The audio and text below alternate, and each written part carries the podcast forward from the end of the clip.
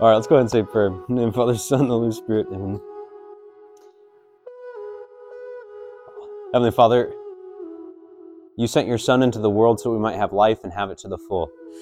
He who came to give us the sacrament of reconciliation so that we can be reconciled to you and to one another.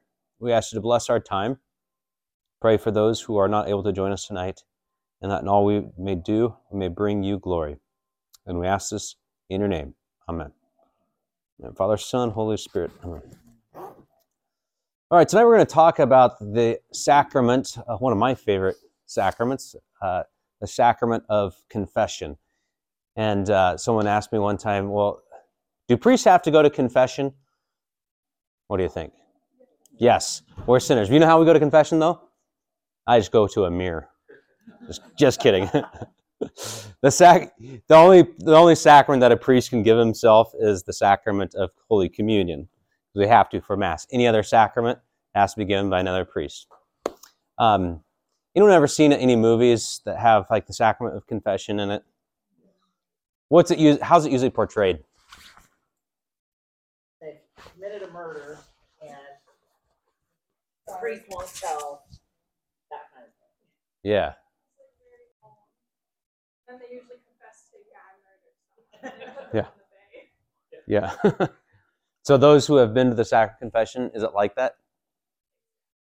No. At least I have. Okay. Well, good. What's that? Yeah. So uh, t- tonight we're just going to dive into the sacrament, um, go through a little overview of what the sacrament's called, how it's celebrated, where you can find it at in scriptures, foreshadowing of it in the Old Testament, and then just give some uh, practicals, and then we'll do a lot of uh, Q and A. Okay, so what is a sacrament called? What's other words that we use for sac- sacrament of confession? Reconciliation, okay? Um, also, the sacrament of conversion. This comes straight from the Catechism because it makes sacramentally present Jesus' call to conversion, the first step in returning to the Father from whom one has strayed by sin. Luke chapter 15, what do we call the Son?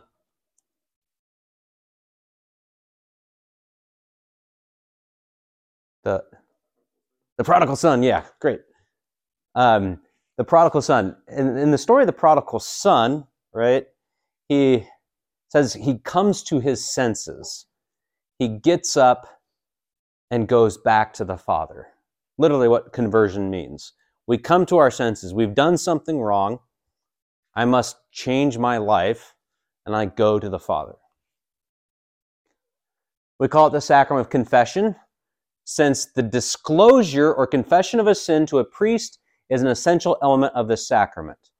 In a profound sense, it is also a confession, acknowledgement, and praise of the holiness of God and of His mercy towards sinful man. So let's say Flo Florence comes and she uh, confesses murder this weekend. Can I go tell the cops? No, why not? What's that? Yeah, there's a thing called the sacramental seal, which means, and some professions kind of have this too. Like, right, they have HIPAA laws. If you're in the medical field, you can't just talk about someone else's. Yeah, attorney. Yep, or counseling.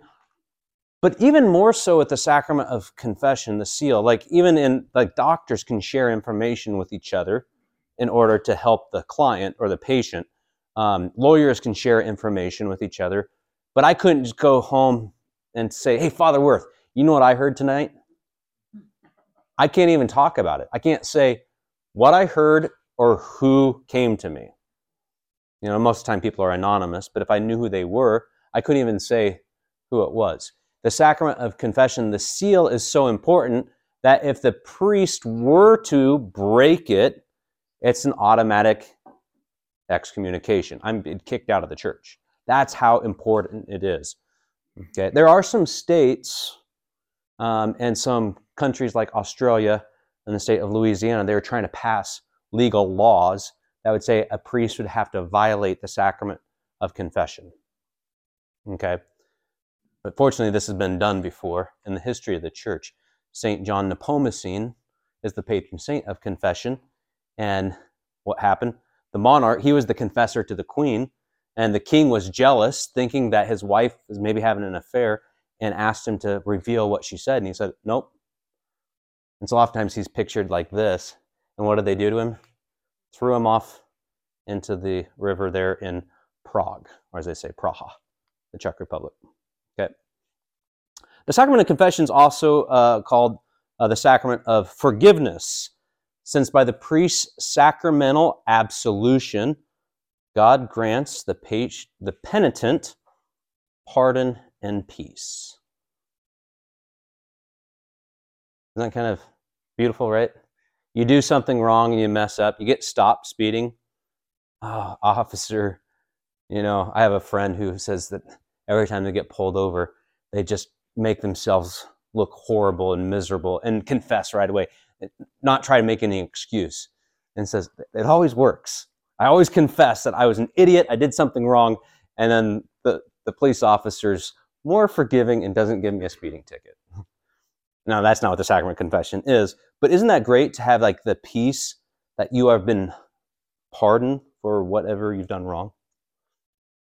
The sacrament of confession is also called the sacrament of reconciliation because it imparts to the sinner the love of God who reconciles, as says, be reconciled to God. He who lives by God's merciful love is ready to respond to the Lord's call. Go first and be reconciled to your brother. Okay.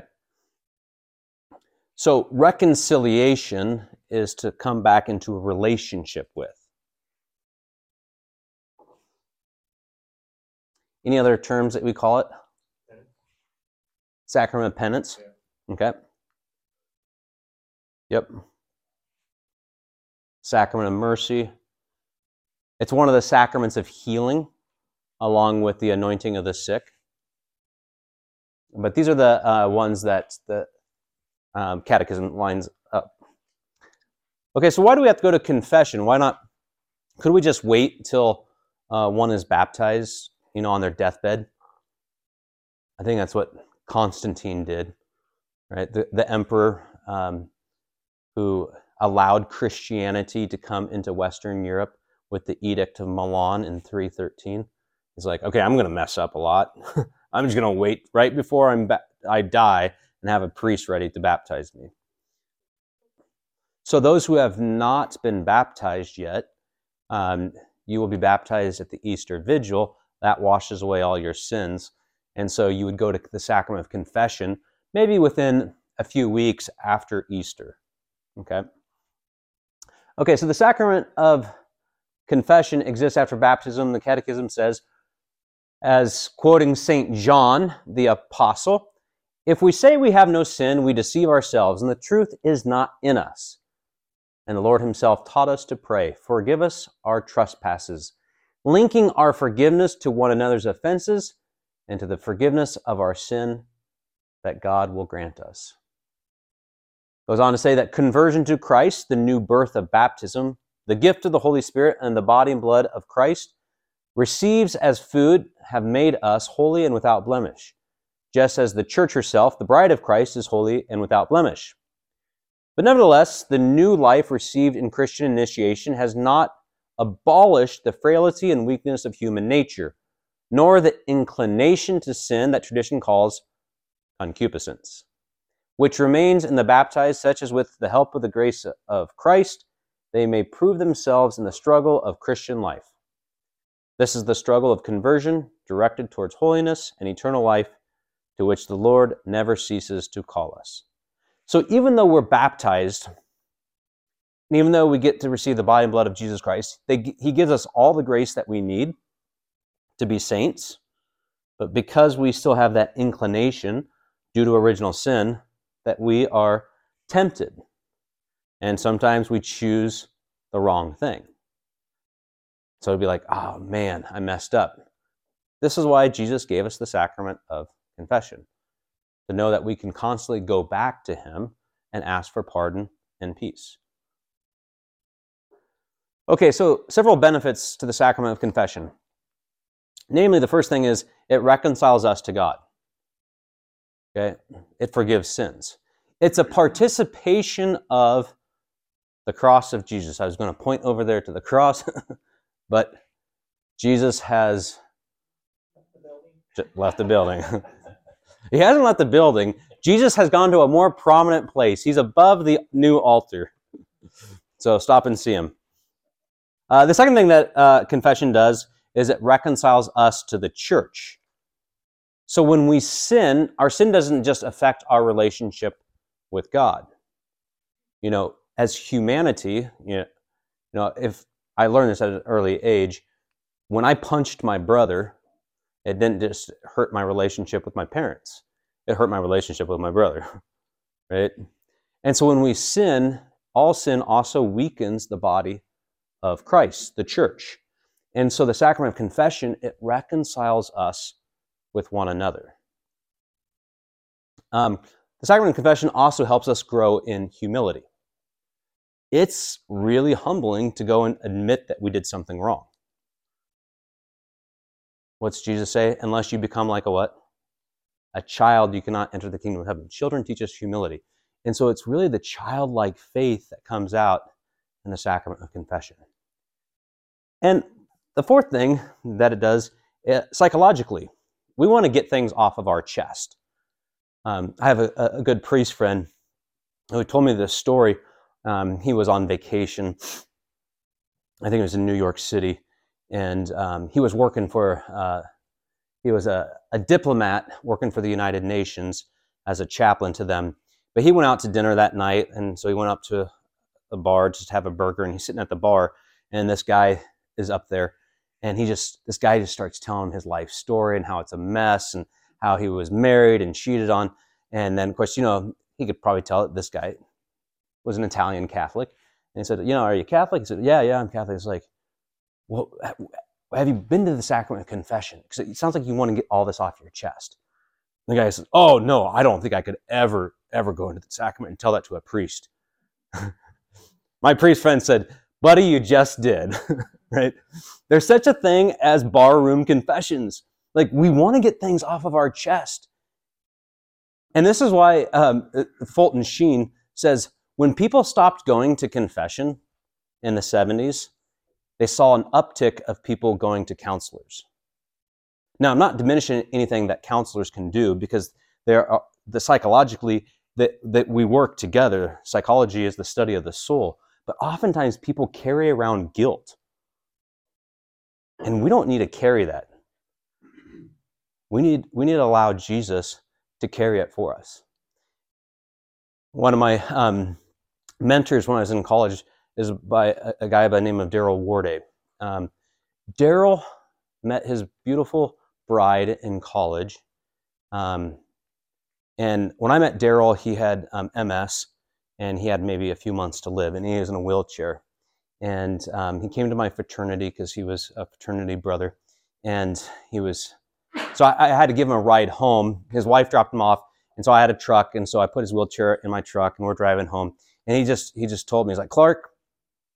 He said, I don't know what what what you have going on in your life right now, but I'm going to ask you, when's the last time you went to confession? Well, that's really forward. He's like, I got three months to live. I don't care. I'm going to be as direct as possible. And so I was honest with him. I said, you know, it's probably been a year. He said, you know what? I grew up in a non Christian home. I believed in God and I believed in Jesus, but we just never went to church. And I did a lot of stupid and bad things in high school and in college. But then I met Anne, my wife, and I converted and became Catholic. He said, the happiest day in my life wasn't when my children were bear- born, it wasn't when I was married. The happiest day of my life is when I walked out of that confessional the first time when I joined the church. He said, I had a lot of junk in the trunk, right? And I wanted to get rid of it all. And, and that freedom, he said, when I walked out of that confession for the first time, I just felt like I could walk on clouds. So get your butt to the confessional, he says. I'm like, okay, thanks, Daryl. And Daryl has since gone to the Lord. Okay, let's dive into some scripture. Um, Old Testament foreshadowings. In the book of Leviticus, in Leviticus 19, it talked about a man who was having not, yeah, not very good relationships with someone who wasn't his wife. And so he had to bring a guilt offering of a ram to the priest. And he would bring this ram to the priest, and the priest would offer it up and sacrifice it on behalf of his sins. And the sins which he has committed shall be forgiven them. Okay? This is a foreshadowing. So, who is the Lamb of God? Who takes away our sins, right? John the Baptist pointed out, Behold the Lamb of God who takes away the sins of the world. He's pointing it to Jesus. The priest acts in the person of Christ, in persona Christi, they say in Latin. And so when you come to the sacrament confession, I am acting in the person of Christ and I am absolving you of your sins, just as in the Old Testament they had to bring a sacrifice to the priest. Okay? In the book of Numbers, the Lord said to Moses, Say to the people of Israel, when a man or woman commits any sin, the sins that men commit by breaking faith with the Lord, and that person is guilty, he shall confess his sin, which he has committed, and he shall make full restitution for his wrong, adding a fifth to it, and giving it to him to whom he did the wrong. So there are three acts of the penitent, the person who comes in the confession. You confess your sins, you do penance, and you amend your life. Well, right here, we see this guy has to do penance, right? He has to pay restitution for something he did wrong. If I break, and I learned this early age, 11 years old, I'm running around the house and I got pushed through the window, and it's really my fault. I broke it. Now I can go to my mom and say, Mom, I'm sorry, I broke the window. She said, Okay, I forgive you, son. But guess what? You're going to be doing dishes for the next week to pay for that window. There's restitution to be made. What was the sin of David? What's that? Yeah. And even, even before that, David's main sin was sloth. Like he was lazy. It said when the kings were supposed to go out into battle that time of year, here is David taking a siesta, right? He's got men dying out in the battlefield. David's a great warrior, but he just became lazy, right? And so he's taking a siesta, looks over and sees, oh, of course, his house must be a little taller, and he's looking down and he sees Bathsheba. Now, Bathsheba's probably not completely 100% innocent because I've been to the Middle East several times. Women do not bathe in the middle of the day, they bathe at night for modesty's sakes. So she's bathing, probably trying to get his attention, right? And then he takes Uriah the Hittite's wife, Bathsheba. He has an affair. And of course, who knows about it? His friend Nathan. So Nathan tells him this parable, right? Okay, a man has a hundred ewes and he decides to take the ewe of a little lamb that from a poor guy. What should happen to him? David's, that guy deserves death. What was Nathan's response? You're the man. And David was cut to the heart. So then David says, Nathan, I have sinned against the Lord. So he confesses, Yep, I have sinned against the Lord. And then Nathan said to David, The Lord has put away your sin. You shall not die. Nathan is basically a foreshadowing of the priest. I absolve you of your sins. You're not going to die because of it. But there's still going to be a consequence to your sin. Your son's going to die. Okay. Ooh. Which one? Absalom? No, I was thinking of right. Oh, That is a statement. It's bitter, not historical. Right. Your son has to die. Mm. It, it is Yeah. his next son that he has with Bathsheba. Spoiler alert. Yeah. Okay, so now that we've kind of established some grounds um, for what confession is, where some foreshadowings of it in the Old Testament. Mind you, the foreshadowings of the Old Testament are not the sacrament of confession, because a definition of a sacrament, remember, an outward sign instituted by Jesus to give grace, and grace is God's life within us. But then, why can't we just go straight to God? Right? Why can't I just go and have a conversation with Him? Well, particularly because Jesus did not set it up that way. Jesus conquers death and sin on the cross. But do people still die? Yes. Do people still sin? Yes. So he conquers death and sin on the cross. His blood comes forth for our salvation, and then he resurrects to heaven after three days, goes to heaven, and then he comes back to earth. And he comes back and he finds the apostles in the upper room. And what's he do? John chapter 20. It says, As the Father has sent me, so I send you. He breathes on them. Receive the Holy Spirit. Whose sins you are forgiven, are forgiven them. Whose sins you retain, are retained. Okay, so let's kind of unpack this. When was the first time God breathed on man? What's that? Yeah, in Genesis, right? Said he blew into his nostrils. Okay. The breath of God is also called the Holy Spirit. The Hebrew word for breath was ruach. Okay. And it's the power of the Holy Spirit. And so Jesus comes back to life and he breathes new life onto the apostles. Okay. Imagine if, I don't know, maybe some of you guys are in the nursing field or medical field or first responders, but imagine if you come across a, uh, some kid being pulled out of uh, a drown, he drowned in a pond. What, what, do you, what do you have to do as a first responder? Yeah, you have to do CPR on him. Right? You have to breathe your life into him. That's what the sacrament of confession is. Sacrament of confession is like, I am spiritually dead right now, and I need someone to do spiritual CPR on me. The Holy Spirit is breathing new life into me. So Jesus breathes on them, gives them the Holy Spirit, and says, Whose sins you forgive are forgiven them. Okay? And so, was he just speaking figuratively, or did the early church really practice it? St. Paul, in his letter to the second letter to the Corinthians, chapter 5, all this is from God, who has reconciled us to himself through Christ, and he has given us the ministry of reconciliation. So there's a ministry here.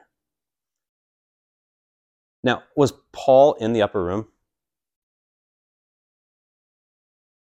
No. Paul was not one of the 12 apostles, right? So this goes to what we call apostolic succession. Paul is ordained, and then he goes and he has the, the ministry of reconciliation, and he gives it to his disciples, Timothy and Titus, Barnabas. John chapter, or First John chapter 1. If we acknowledge our sins, he is faithful and he will forgive our sins. Okay, uh, those that are Catholic and go to the sacrament confession, raise your hand if sometimes you think it's kind of hard to go to confession. Feel, feel like it's a little intimidating to tell someone that you did something wrong. Okay, well, you have to thank the Irish, though, because it could have been a lot more difficult. It wasn't until the fifth, sixth century that people would actually confess their sins together. We would be in a room like this and be like, okay, we're going to go around. Chad, you're going first, right? And we were all confessing our sins, and then the priest would be there and he would absolve all their sins at once. It was called a communal penance service. What's that? Doesn't that still happen in some countries? I think it's kind of cool. I mean, when, when there's so few priests. Yeah, that's a great question. You you can do it, um, but here's the thing: you would all also be under the seal of confession. So you couldn't leave the room and go tell someone else what you heard. You couldn't gossip about them, otherwise you'd be kicked out of the church. So it was something so important. But now, with practically speaking, like okay, let's say John, uh, I confess to um, you know eating Chad's last donut, right? And that could cause some problems in the in the community, right? It it, it might actually be very helpful because people are open and honest about everything, and we learn how to forgive each other.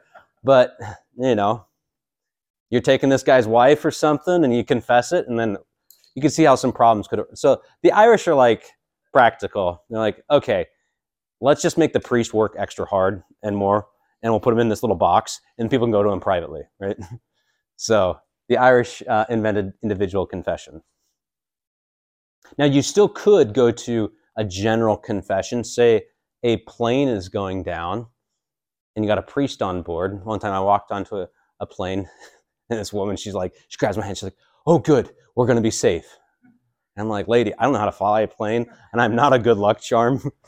but what she meant was if the plane does go down, I can give everyone on that plane general absolution to forgive them of their sins. But let's say they land on the Hudson and they are saved, right? Solely, Captain Sully's Like, there. yeah, Cap- Captain Sully's flying. Then they get off the plane. They would have to confess those sins that they they still need to go to the sacrament of confession. Okay, I'm getting kind of tangent here. All right, and then James, the apostle James, in his letter says, "Confess your sins to one another, and pray for one another, that you may be healed." Okay. I know two weeks ago, or was it three weeks ago, we talked about the difference between venial sin and mortal sin. St. John in his epistle says, All wrongdoing is sin, but not all sin is deadly. You should pray for that person if it is not deadly sin. You can pray for that person and ask God for forgiveness if you see someone, you know, cut you off in traffic. You can say, I pray for him, and God will forgive them. But if it is deadly sin, like the person actually is ramming another car and they're trying to kill someone, intention is killing someone, that's maybe a mortal sin, well, you can't really pray for them. They actually have to go to the sacrament of confession to be forgiven. Okay? Okay. Um, so, how do we go to confession? Uh, the first thing that we need to do is, as the Greek philosopher says, know thyself. Right? We have to have a knowledge and awareness of where we are at in our life and our relationship with God and our relationship with one another. And the church gives us several different ways we could examine our conscience. Um, you guys talked about conscience, right, already in morality? Okay. Um, St. John Henry Newman says the conscience is the aboriginal Christ. It's the, the voice, the voice of Christ that tells us when we did something wrong, we kind of instinctively know. Um, but our conscience has to be continually, it's, it's like a muscle, it's a virtue. You have to be constantly educating yourself because maybe you're not aware that you are doing something wrong that's hurting someone or hurting your relationship with God. And so that's why the church gives us the things like the Ten Commandments. Um, is probably a standard that a lot of people examine their conscience. They go through the Ten Commandments and see, okay, have I done that? Sometimes people write it down, they check a box. Um, another way to examine conscience is, are based on the virtues, um, understanding the different virtues. This, this might be a little bit more difficult than just say Ten Commandments, what I've done, and what I've failed to do. Uh, we can also examine our conscience based on love. And we know that there are four different types of love. How have I failed to love? I always do my examination of conscience on the seven deadly sins. It's just easier for me. Seven's less than 10. but um, places G, pride. How have I been prideful since my last confession? How I struggled with lust, anger, coveting or greed, envy. Most common sin envy is gossiping. Um, how have I been lazy, sloth, or gluttony, What was this? sloth? Sloth. Okay. Some people say sloth. Um, yeah, gluttony, a tough one on Tuesday, right? fat Tuesday, it's Fat Tuesday. I got one day to get fat for the next 40 days. But gluttony, gluttony isn't just overeating. It could also be wasteful of food. It could be picky of food. Um, it could be drunkenness, illicit drugs, um, and so forth. Okay, so good ways to examine our conscience. Um, I always encourage people to, to read the story of Luke 15. Read the story of the prodigal son. Okay, examine the conscience by periods of life. So if you're going to make your first confession and say you're 43 like me, I would I would look at okay, what was my what was my relationship with God and others when I was younger? Maybe in high school, college, post college, etc. And that way you kind of like you don't have to think of every single sin, uh, but especially the mortal sins, the big sins. Be like, oh yeah, I did that, and write your sins down. Um, Bishop Conley, maybe you've heard me tell this story. Um, Bishop Conley's first confession. Did I tell that to you? Maybe that was. Um, so Bishop Conley was a convert. He converted when he was 20 years old at the University of Kansas. He was a literature major and just read a lot of great um, works, and that led him into the Catholic faith. And he went through the same kind of class that you guys are going through, and he got done, and he's getting ready to go to his first confession before the Easter Vigil and he's all nervous, so he writes everything down really small.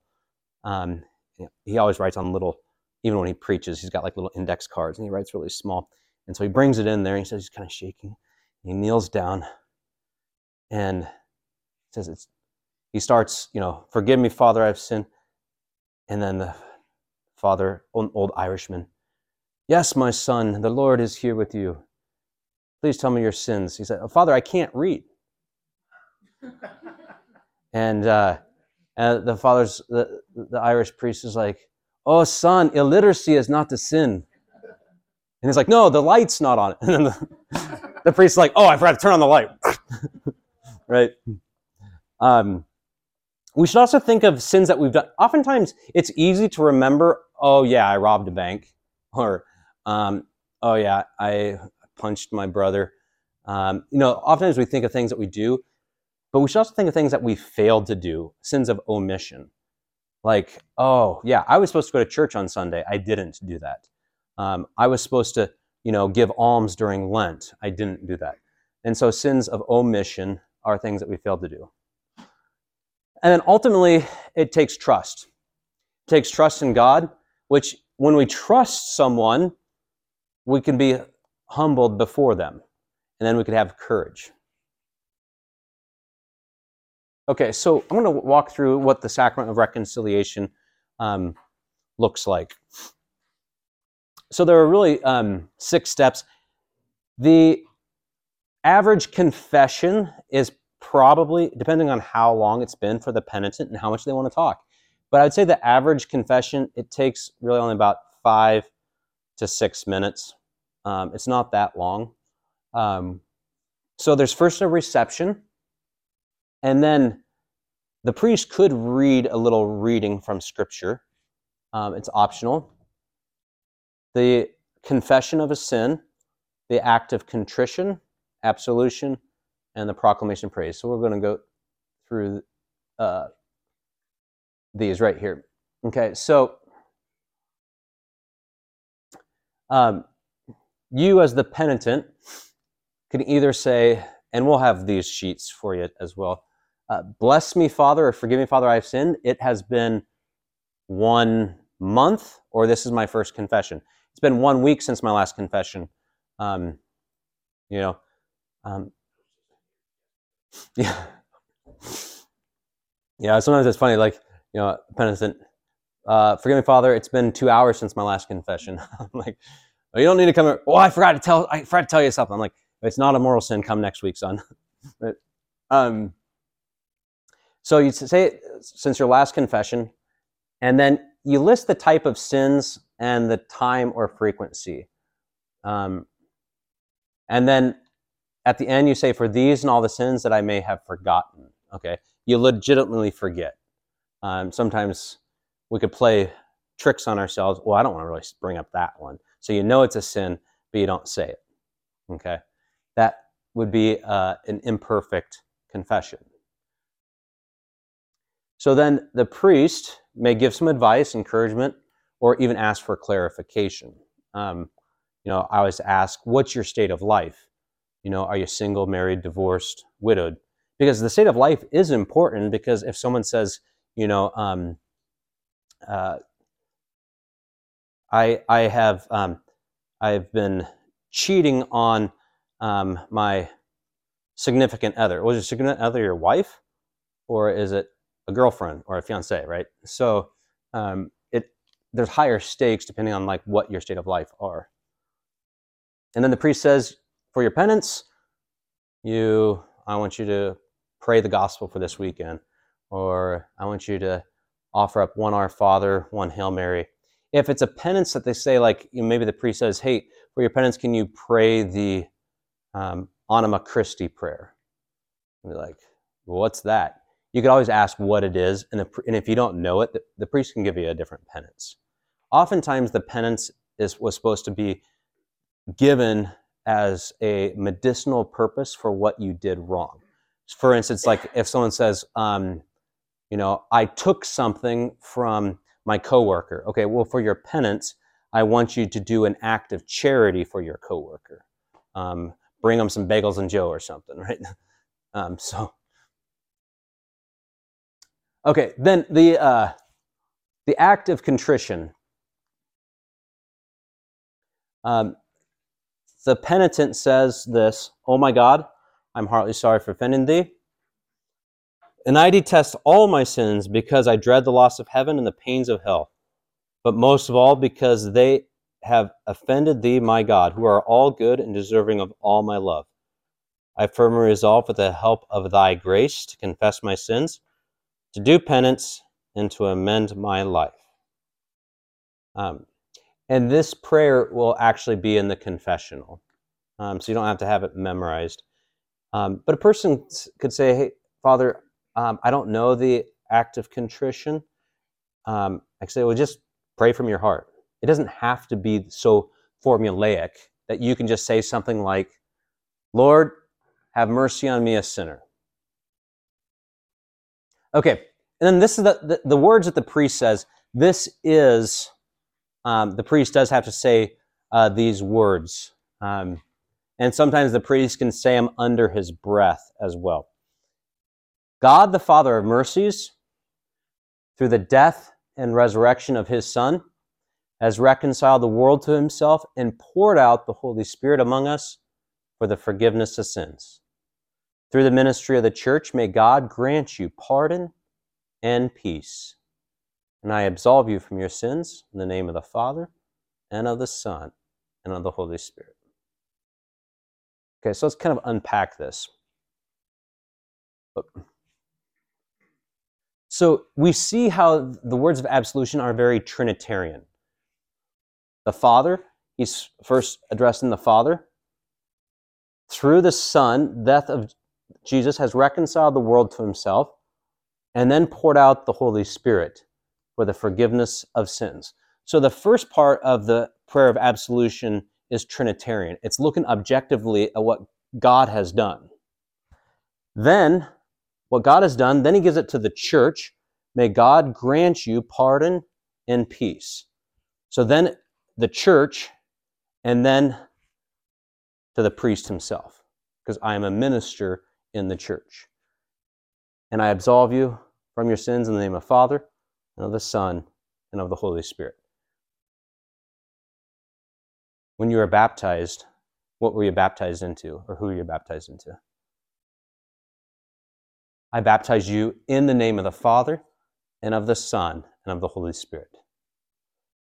Isn't this interesting? Like, um, you know, some people, I have a, a my best friend, he's like, I don't know if I could ever go, I don't need to go to the sacrament of confession because I just go straight to God. And I asked him, Did you baptize yourself? No, I was a baby. I'm like, Well, if you were an adult, can you baptize yourself in your faith tradition? No, you actually have to be brought to someone else. Someone else is acting in the person of Christ in their church in that way.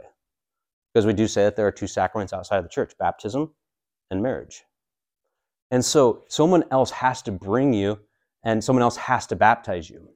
And so that's the same in the Catholic Church that the priests, I absolve you from your sins in the name of Father, Son, and Holy Spirit. It's not Father Clark that's doing it or Father Worth.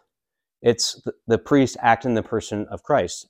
At Mass, when the priest says, This is my body, I'm not saying this is Father Clark's body, it's the body of Christ. I'm acting in the person. And then afterwards, the priest says, Give thanks to the Lord, for he is good, and his mercy endures forever. Okay. Quoting the Psalms, the Lord has freed you from your sins. Go in peace. Thanks be to God. Okay, so what do you what do you think a bad confession would be? You got all the notes there of you. Okay, same mortal sin. Every week. So this person has kind of a, a chronic problem, and they probably need to go see a counselor or something. Like, okay, Father, I snorted a line of cocaine last night, and I'm probably going to go do it again. Right? And so I can still forgive them of their sins, but unless they want to change their life, the grace of the sacrament isn't going to take effect. Okay? Um, complainers. Those who like to come to the sacrament confession and tell other people's sins. Um, this is uh, more common uh, of certain age demographics uh, talking about their spouse, right?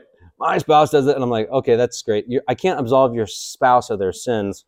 They can come here, but what have you done, right?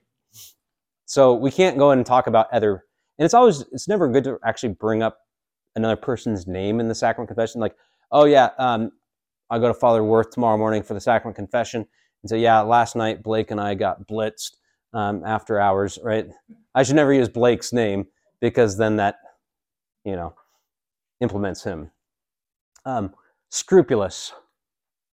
Um, when a person fails to see the mercy of Christ, um, scrupulosity, this term, is like when people really just keep on focusing on themselves and like every little thing that they do wrong, they think is something major and catastrophe, right?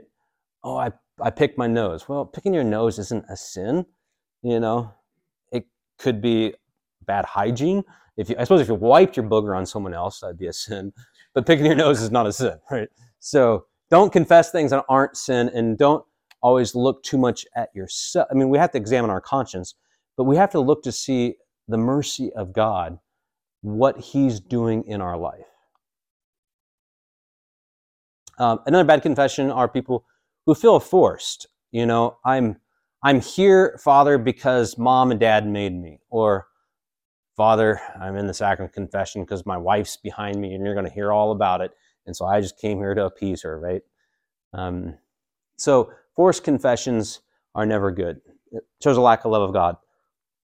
Um, vague confessions, not telling the type of sin and the frequency. Okay. Or storytellers, too much detail. I think these are probably some of the more common ones down here. So, eh, Father, uh, forgive me, Father, I have sinned. I really struggled with anger. Um, and that's about it. Okay, well, anger anger is a capital sin. So, did you kill someone, or did you, you know, um, talk back to your coworker? Um, you know, you can see there's a difference of sin. So you have to be more specific and not so vague. Okay. Or, you know, Father, I have, um, I, I robbed, I robbed someone. Well, did you rob 30 banks? Or did you take someone's Coke that was in the fridge? Right? So there has to be a little bit more specific um, to, the, to the sin, the, the frequency and the type that it actually was. But it can't go on about storytellers, right? Um, hey, Father, uh, yeah, uh, last week, you know, Billy Bob and I, we were up in uh, Michigan and we decided to go out in the lake and then we were cutting down this tree and then we decided some fishing and Billy Bob, you know, and, and then he just like, just tell like a, just get to the point, right? so, um, so uh, though sometimes you can t- tell a story if put a little context to it. Um, you know, I was on vacation. Okay, that's enough context I need to know, right? You don't need to tell me everything about Billy Bob. Um, good confessions. What's an example of good confession? Um, those who make a habit of it. How, how frequently should you go to the dentist? Yeah, twice a year. Most, I mean, so it's always good to say, well, if we clean our teeth at least twice a year, maybe we should at least go to confession and clean our souls twice a year. But it's it's good to get kind of in a routine. I know a lot of people go to confession like the first Friday or first Saturday of the month. Um, I go to confession every other week, so every other Tuesday. I go to the sacrament of confession. I have to go more frequent because I'm a big sinner. Um, another good example of a confession, we call these the lost sons from Luke chapter 15, the prodigal sons. Oftentimes, people understanding the ramifications of their sins, but even more importantly, um, their lack of love of uh, God or of a spouse, if there was something that happened in their marriage, um, and they come to the sacrament confession, um, they have tears of repentance.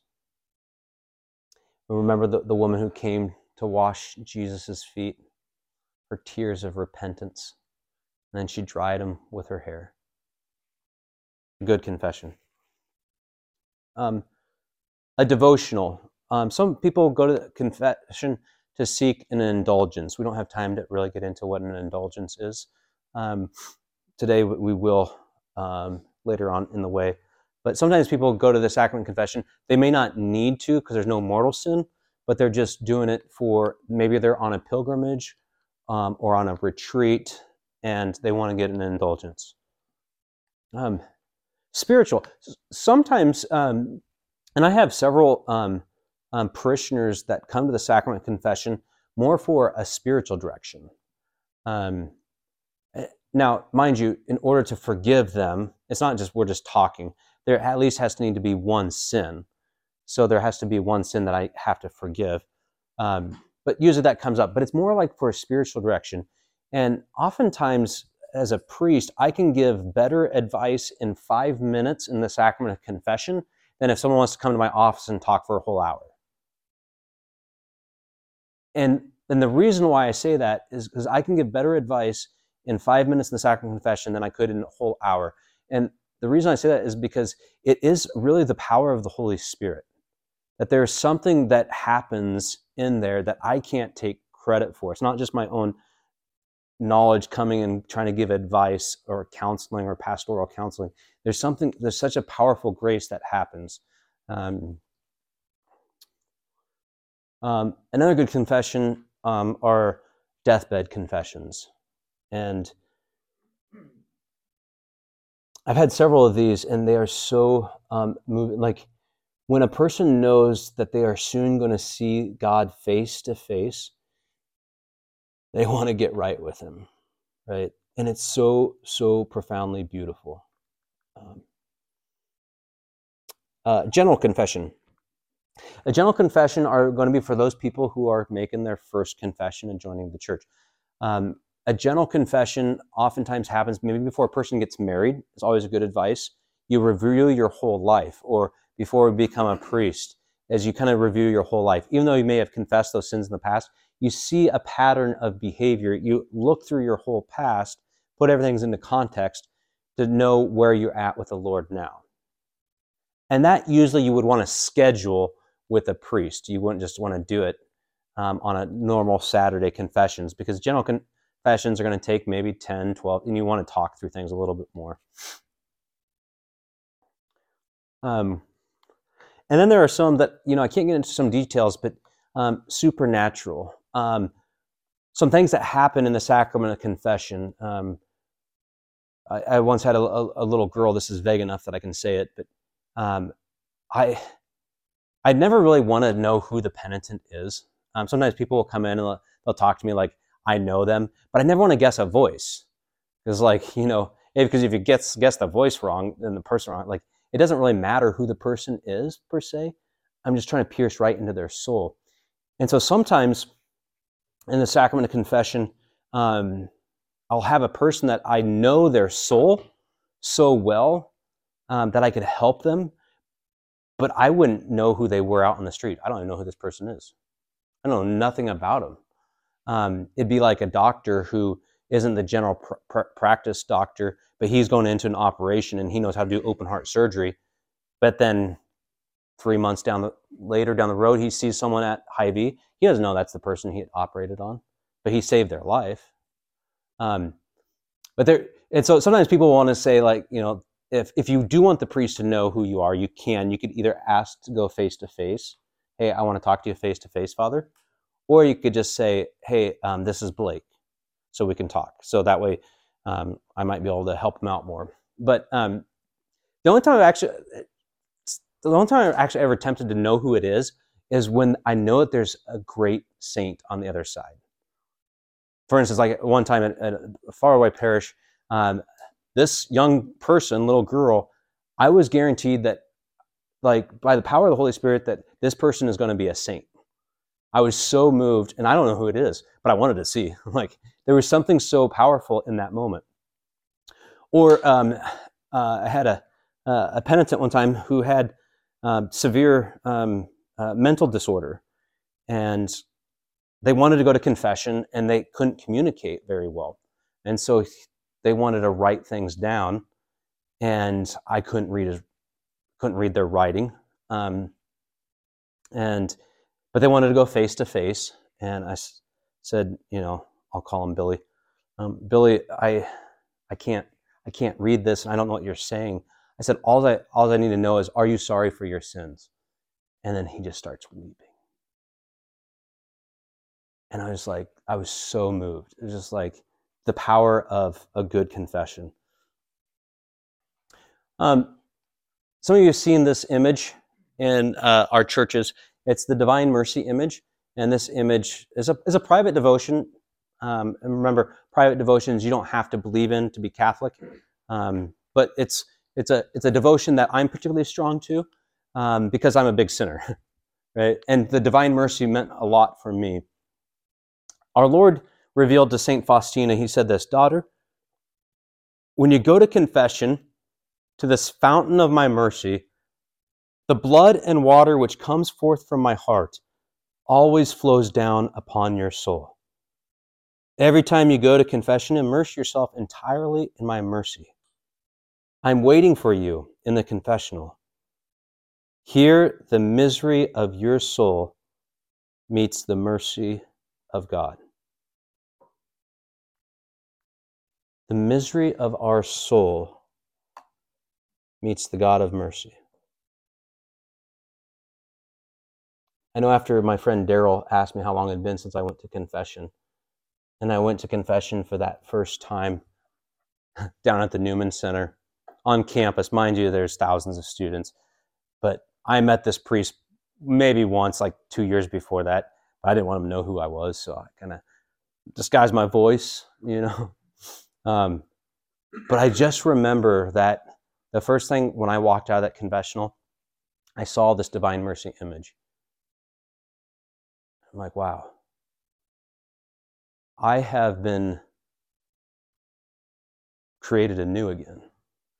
My baptism, the garment that was given to me at baptism, has been sullied by my sins. But the sacrament of confession is like God's dry cleaner. I Just want to wash that garment for you, Clark. I'm going to wash this garment in my blood. And that priest didn't care.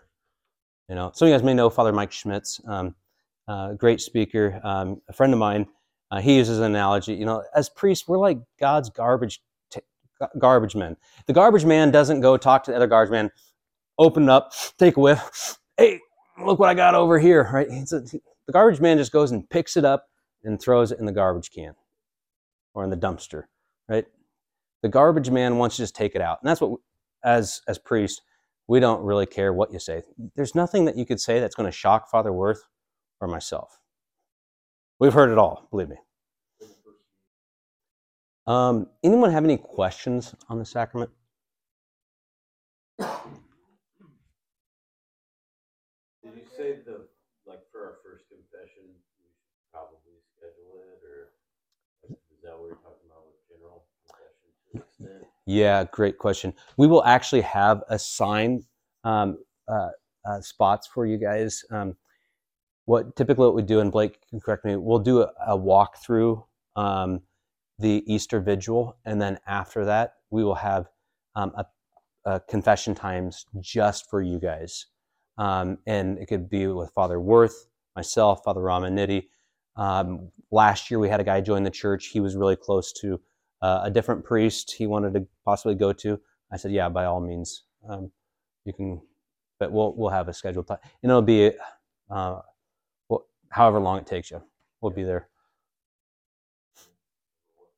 Yeah. So uh, confess sins, do penance, and amend uh, amend amend our life change. So penance. Um, penance is a restoration um, for what we've done, and penance used to be there used to be what's called uh, the book of penance. So in the middle ages say um, if if you uh, say example you killed someone right? You would go for like four or five years into a monastery and do penance in a monastery.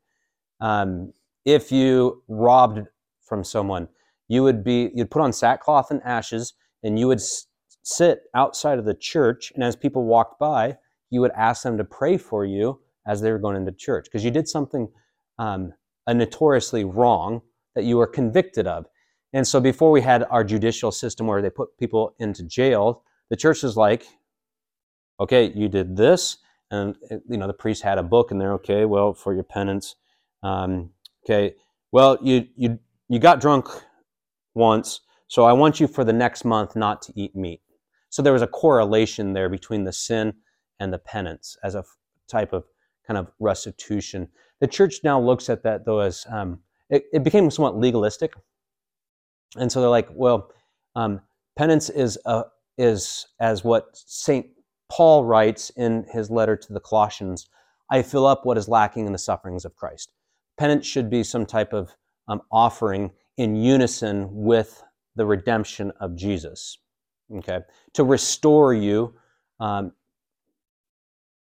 in to the church. You know, so oftentimes a penance might be like, um, okay, for your penance, say three Our Fathers or one Our Father, um, or for your penance, I want you to meditate on the gospel or the psalms for this weekend because maybe there's something in those readings that kind of help in our correlation to your um, sins. Anything else you want to add yeah. Uh, going back to examining the different ways of examining your conscience and so forth. With you didn't mention this, I guess, but the words of absolution for the priest side had changed. We had to start using a slightly new formula last Ash or beginning of what last year, right? But uh, one of the phrases that changed was pour, God the Father of mercies, death and resurrection of the Son, reconcile the world to himself and poured out the Holy Spirit. So poured out the Holy Spirit is a new uh, phrase. Uh, it was expressed similarly, but they use that phrase now. So looking at the seven deadly sins, and if people are confessing their sins, they're always going to fall under them being the capital head of them. I like to focus on the seven lively virtues. Then. So in that, maybe I'll tell a penitent, okay, for your penance, I just want you to simply recite the phrase, "Come, Holy Spirit." But in saying that prayer, if they confess, you know, I was a drunkard and I was lazy, okay. Well, maybe in praying, "Come, Holy Spirit," then you're focusing on those lively virtues that are combating those deadly sins. So then they're able to put it to practice that penance. It's a medicinal, spiritual remedy for that factor, being infused with the power of the Holy Spirit to be a new creation, to have that grace to fight against if it was drunkenness and laziness. Okay, now, so I think just being able to apply that, or like a doctor, if you tear your ACL, you have to have surgery. They give you certain medicine, like it's specifically for that ailment that is uh, there. But focusing less on ourselves and more so on the power of the Holy Spirit with the sake uh, of our penance. It just helps us to be more humble. It helps us to rely less on our own strengths and rather the strength of God uh, when we're doing our penance. So never by ourselves, never meant for isolation, but communion. Good, thank you, Father. I wish we could take a um, a. f- uh, uh, I wish we could take a uh, field trip. Um, to know what this painting would be of?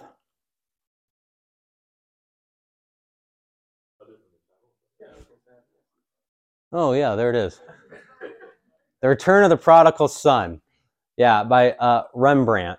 Um, this painting is actually uh, so Rembrandt was Dutch, and it was stolen by the, the Russians or whatever. But it's in St. Petersburg, so I've I've been there and seen this, and it's the story of the return of the prodigal son.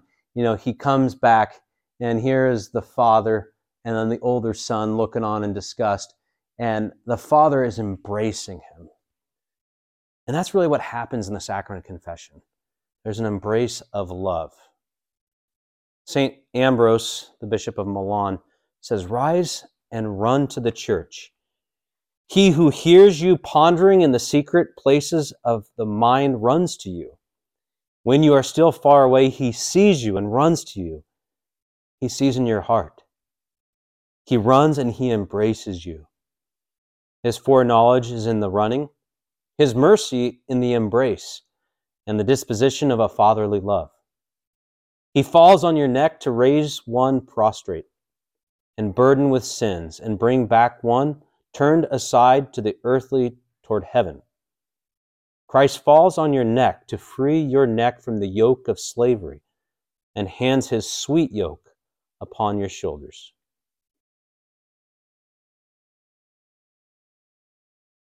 St. Ambrose, one of my favorites.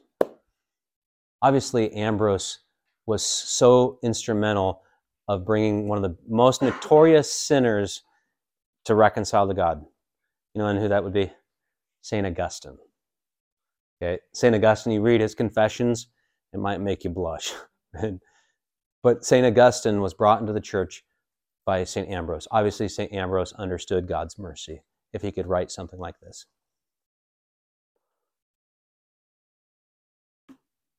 Okay. Um, Ephesians chapter 2. St. Paul writes God, who is rich in mercy, because of the great love he has for us, even when we were dead in our sins, brought us to life with Christ. How true is that? I want to tell you, leave you with a story of. Um, before I went to the seminary, I did some uh, missionary work in uh, South America and Peru, up in the Colca Canyon. So southern Peru, it's actually deeper than the Grand Canyon. Little fact. Um, people up there were great. Well, I heard this story about um, Maria and Anna. Maria was a single mom, and uh, in point of contact, uh, the city of Lari is about by bus ride is about eight hours. Well, it's four hours to Arequipa. It was probably about twelve hours by bus to the big city of Lima. Lima is the capital city, and you got to go all the way up to the Colca Canyon, clear across the country. And the Colca Canyon is very agricultural. It's very poor. Okay, there's a difference between like rural poverty and urban poverty. Everyone's up there poor, but they have everything that they need, and they all are filled with joy. Whereas you go to the cities, you know, there's a lot of poverty along wealth. And that disparity, it's really depressing. But Anna, anyways, she um, was the daughter to Maria. She was about 14 years old. She didn't want to go to school anymore. Um, and Maria um, told her, No, you need to finish school. And then we'll try to get you into this community college um, down in Arequipa, and then maybe get you into the university in, in Lima. But Anna didn't want that. She, she wanted to go to the big city and make it big. And so what did she do? She snuck out of her house one night, took her mom's money, got on a bus, and drives all the way to Lima. And when she's there, um, she tries finding work. Whereas as a 14 year old girl, who's going to hire her, right? She looks like she's a Quechua person, not a, a person from Lima. She's got a perfectly round face, very Incan looking. And so she can't find any work. And so she decides she's going to prostitute herself out.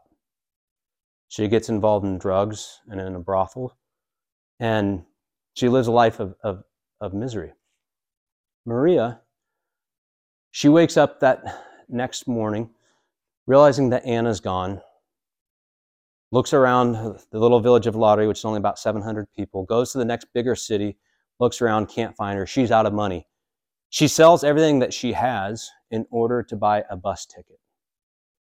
She gets a bus ticket, drives to Lima.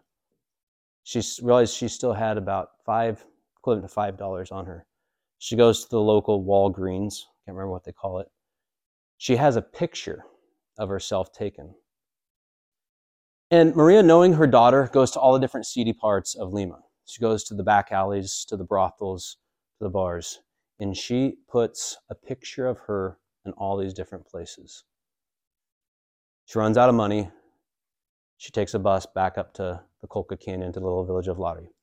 After about three months goes by, Anna, after a hard night of drugs and nefarious things, comes downstairs. She sees something familiar to her. It's her mother's face. She just breaks down crying. She goes over to that picture, she picks it up, turns it on the back. Her mom wrote a little note. No matter what you've done, no matter who you've become, please come home. She was cut to the heart and she came home. See, that's the story for us. Jesus is God's picture painted on the cross for you and I. And he says that too for any one of us who may have a little fear of going to the sacrament of confession. Doesn't matter what you've done, doesn't matter who you've become, just come home. The Lord be with you. Through the mercy of our Lord Jesus Christ, may Almighty God bless you and protect you. In the name of the Father, and of the Son, and the Holy Spirit. Thank you all for coming tonight. The Lord be with you. Through the mercy of our Lord Jesus Christ, may Almighty God bless you and protect you. In the name of the Father, and of the Son, and the Holy Spirit. Amen. Thank you all for coming tonight. Thank you for listening to this great content from St. Peter Catholic Church. For more content, for other talks, for more information, please visit St. Lincoln, Nebraska, on Apple iTunes or on Podbean, and at our parish website, stpeterlincoln.com. God bless you.